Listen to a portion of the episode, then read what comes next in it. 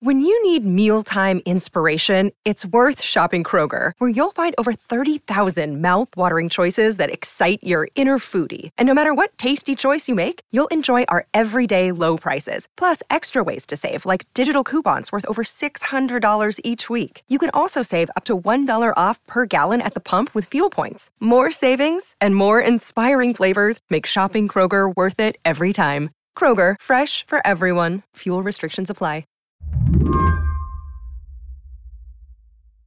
Earlier today, our medical experts announced a plan for booster shots to every fully vaccinated American, adult American. On Wednesday afternoon, President Biden announced what his administration had been telegraphing for several days. The plan is for every, every adult to get a booster shot eight months after you got your second shot in addition to vaccine mandates for some nursing home employees and an aggressive pushback on mask bans in schools, the administration wants adults who got the Pfizer or Moderna vaccine to be eligible for a third shot, starting as early as September 20th. It will make you safer and for longer, and it will help us end the pandemic faster. And hearing that made me wonder will it? I don't know, honestly. That's Saad Omer, the director of the Yale Institute for Global Health. So there are two things, two variables there. There is what do we mean by end the pandemic? So, so the long-standing pandemic and infectious disease experts at this point don't have high expectations of elimination or, or eradication. Instead, they expect the virus to be something we control aggressively, but live with. And then there's the other variable how much is protection from the vaccines waning? It's pretty clear data that there is some waning happening. And either it's waning or it's a effect of Delta. Uh, and I think it's a bit of both. For some people, Saad says, boosters make sense. The immunocompromised, maybe the elderly. But I was uh, sort of a bit surprised about the recent discussion of a blanket third booster. So, why is the administration promoting them? Today on the show, do we all need third shots? I'm Lizzie O'Leary, and you're listening to What Next TBD, a show about technology, power, and how the future will be determined. Stick with us.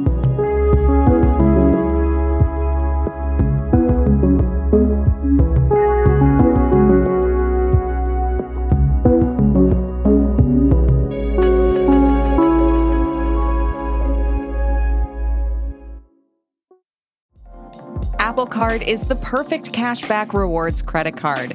You earn up to 3% daily cash on every purchase every day.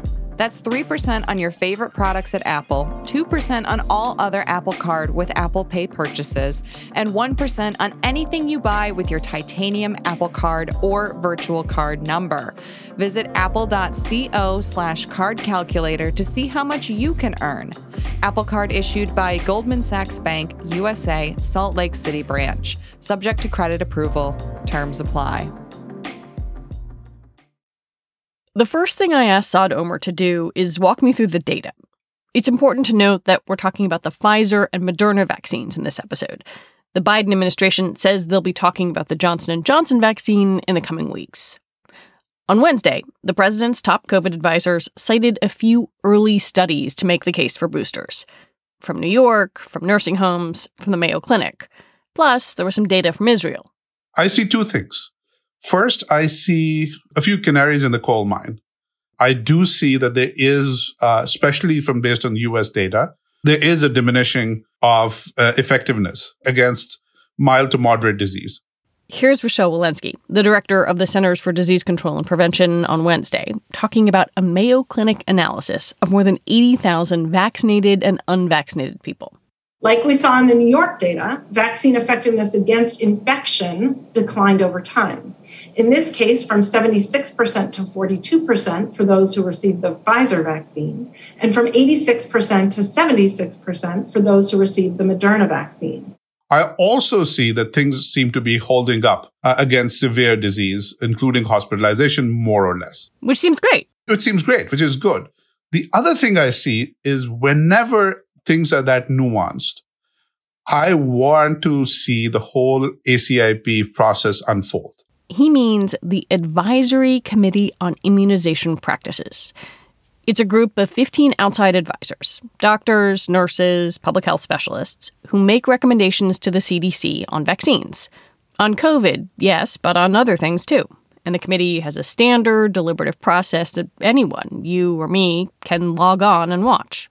The encouraging thing, and something that got lost in a lot of coverage, was that the actual um, wording of things that came out yesterday was that they are doing this for planning purposes to start with September 20th, pending uh, authorization from FDA and pending the Advisory Committee on Immunization Practices review.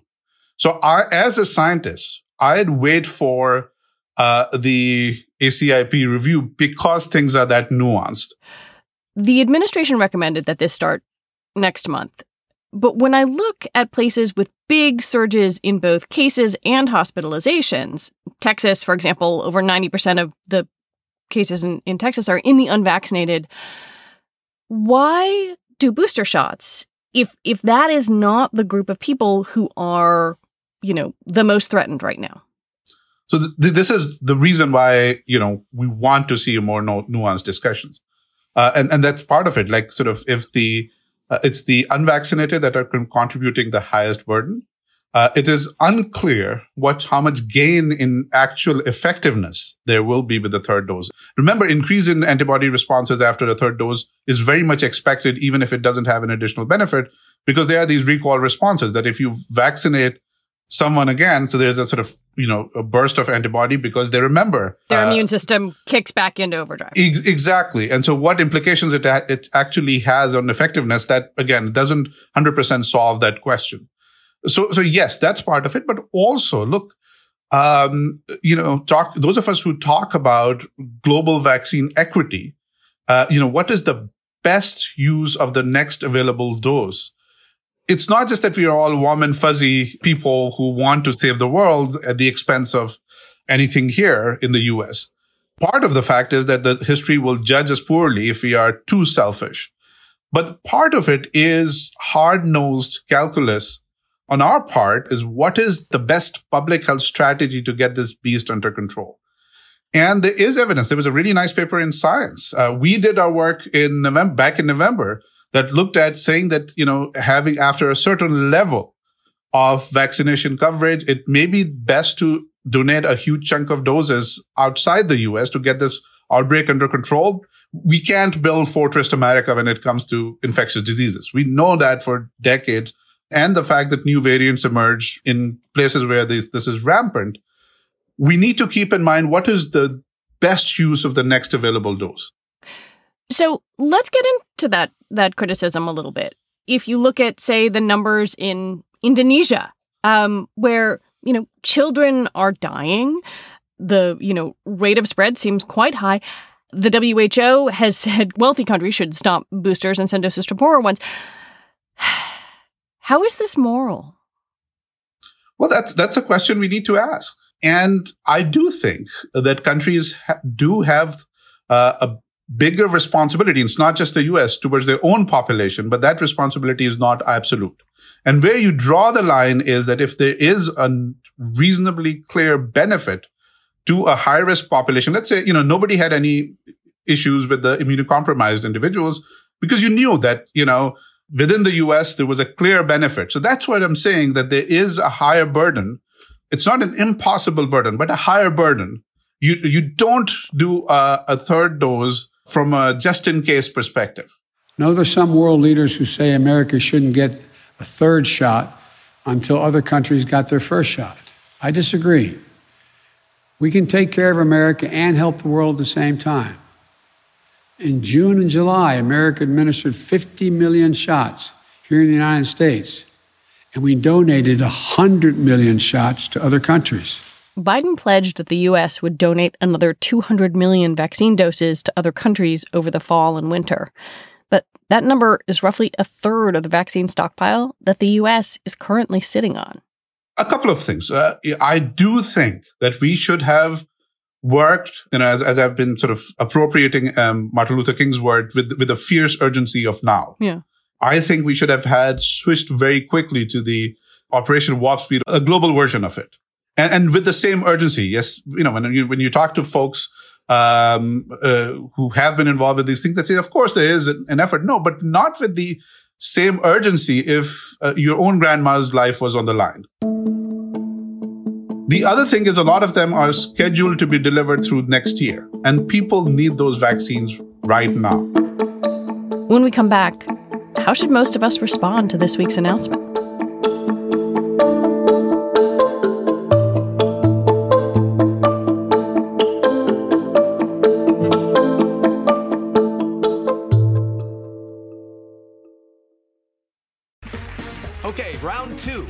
Something that's not boring. A laundry? Ooh, a book club. Computer solitaire, huh? Ah, oh, sorry, we were looking for Chumba Casino. That's right. ChumbaCasino.com has over 100 casino style games. Join today and play for free for your chance to redeem some serious prizes. ChumbaCasino.com. No purchase necessary. Full prohibited by law. 18 plus terms and conditions apply. See website for details. This episode is brought to you by Progressive Insurance. Hey, listeners, whether you love true crime or comedies, celebrity interviews, news, or even motivational speakers, you call the shots on what's in your podcast queue, right? And guess what? Now you can call the shots on your auto insurance too. Enter the Name Your Price tool from Progressive. The Name Your Price tool puts you in charge of your auto insurance by working just the way it sounds. You tell Progressive how much you want to pay for car insurance. Then they'll show you a variety of coverages that fit within your budget, giving you options. Now, that's something you'll want to press play on. It's easy to start a quote, and you'll be able to choose the best option for you fast. It's just one of the many ways you can save with Progressive Insurance. Quote today at progressive.com to try the Name Your Price tool for yourself and join over 28 million drivers who trust Progressive. Progressive Casualty Insurance Company and Affiliates. Price and coverage match limited by state law. You're listening to What Next TBD. I'm Lizzie O'Leary, and I'm talking with Saad Omer, the director of the Yale Institute for Global Health. I want to be very careful not to give fuel to anti vaxxers, but I wonder if you worry at all that some people will look at this recommendation and say, oh, well, if the shots don't work as well as they thought, why do it at all? Yeah, no, but that's a real possibility. That's something that we should be thinking about uh, in terms of messaging. We should follow the science. If, yeah. if, if the evidence suggests, you know, there's a clear benefit, uh, especially in terms of severe disease, you know, by all means, uh, do that and then worry about communications. But now we are in the gray zone. And I think we need to be super careful about this. Well, so why do this now. The, you know, committee has not met, as you've said. Um, there was currently no authorization for this. Last week we did a show on the FDA, and this feels awfully close to politicians getting ahead of the FDA. Well, so I can't read their minds, but I can tell you the regular order of things is that a request comes from the political appointees and it's reasonable for the ACIP to consider that. What the administration seems to be saying is we've learned that if we wait with this virus, it is too late. That they're coming from sort of a better safe than sorry point of view. Do you think that's valid? Well, I think I think we should explicitly look at the trade-offs. And and the trade-off is that what are the implications on our long-term uh, security in terms of um, you know, what is the best use of the next dose? And, and, you know, full disclosure, I serve on the WHO's COVID-19 vaccine working group. And having been part of that process, I can tell you it does tend to clarify a lot of these questions.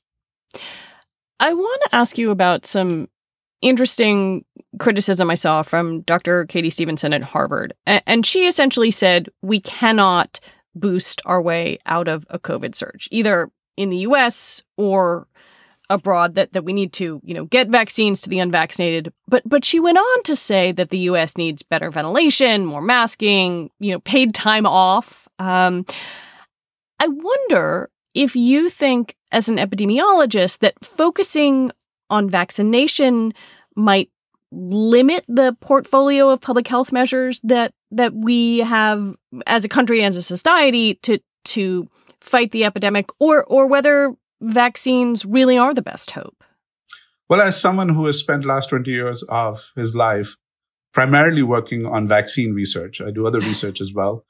I can tell you that she's right.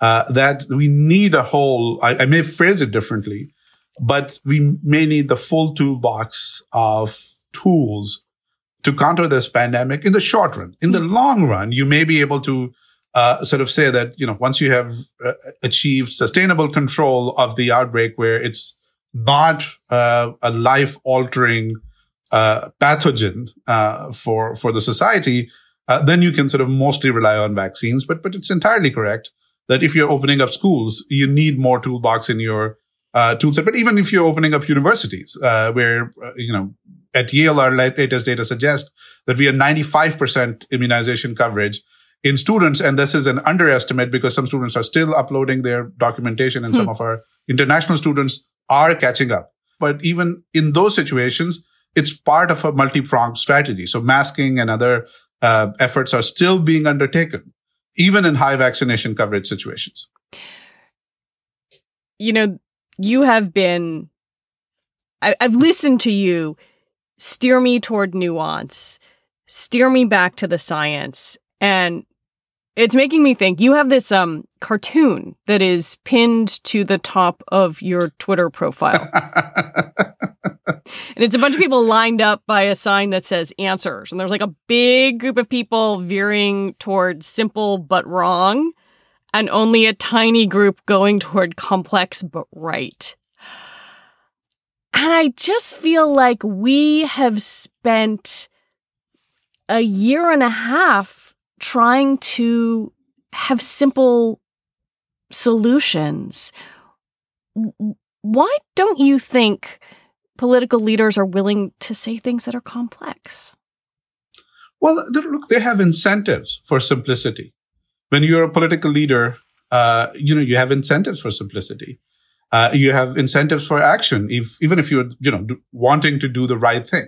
But it is the job of people like us. Uh, it's the job of people uh, who do this stuff for a living to make sure that these conversations are nuanced. Uh, I'm full aware that one of my, a couple of my earlier answers were way longer than you, you know, which, what's ideal for a podcast.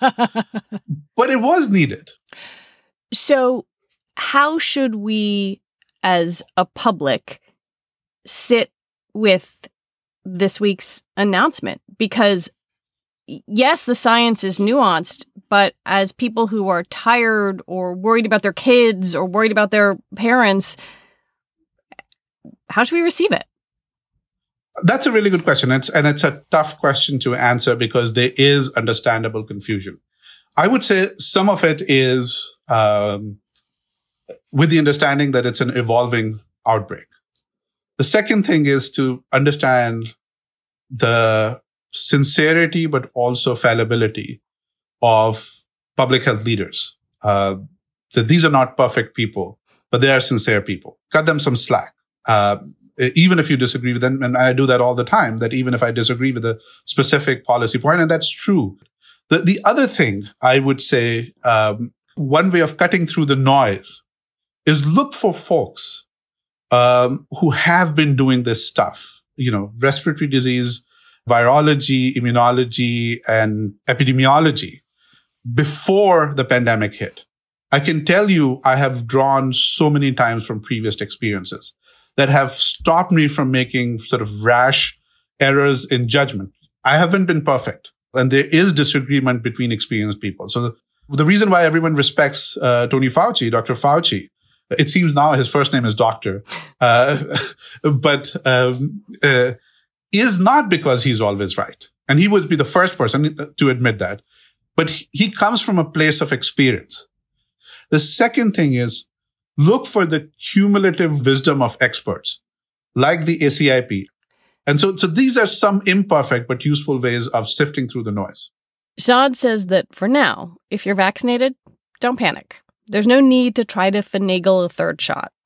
Let the advisory panels do their thing, and the next few weeks should bring more data and with it, more clarity. So if you watch this announcement this week, wait. I would say, you know, even the announcement said wait, they plan to roll it out on September 20th. I would say wait. Don't freelance at this time. Unless you are immunocompromised, then by all means, go and get it. Even if you're on the fence about it, if you think maybe you're immunocompromised, maybe you're not, go out and talk to your physician. But for a general recommendations, even the yesterday's announcement said that they plan to roll out around September 20th. Saad Omer, thank you very much for your time. My pleasure. Saad Omer is the director of the Yale Institute for Global Health. And that is our show for today. This episode was produced by Alyssa Eads. We're edited by Tori Bosch and Allison Benedict. Alicia Montgomery is the executive producer for Slate Podcasts, and TBD is part of the larger What Next family. It's also part of Future Tense, a partnership of Slate, Arizona State University, and New America. And I want to take a moment and recommend that you go back and listen to Thursday's episode of What Next. You'll hear the stories of Afghans who worked with the United States and are now stuck trying to get out. Mary Harris will be back next week. I'm Lizzie O'Leary. Thanks for listening.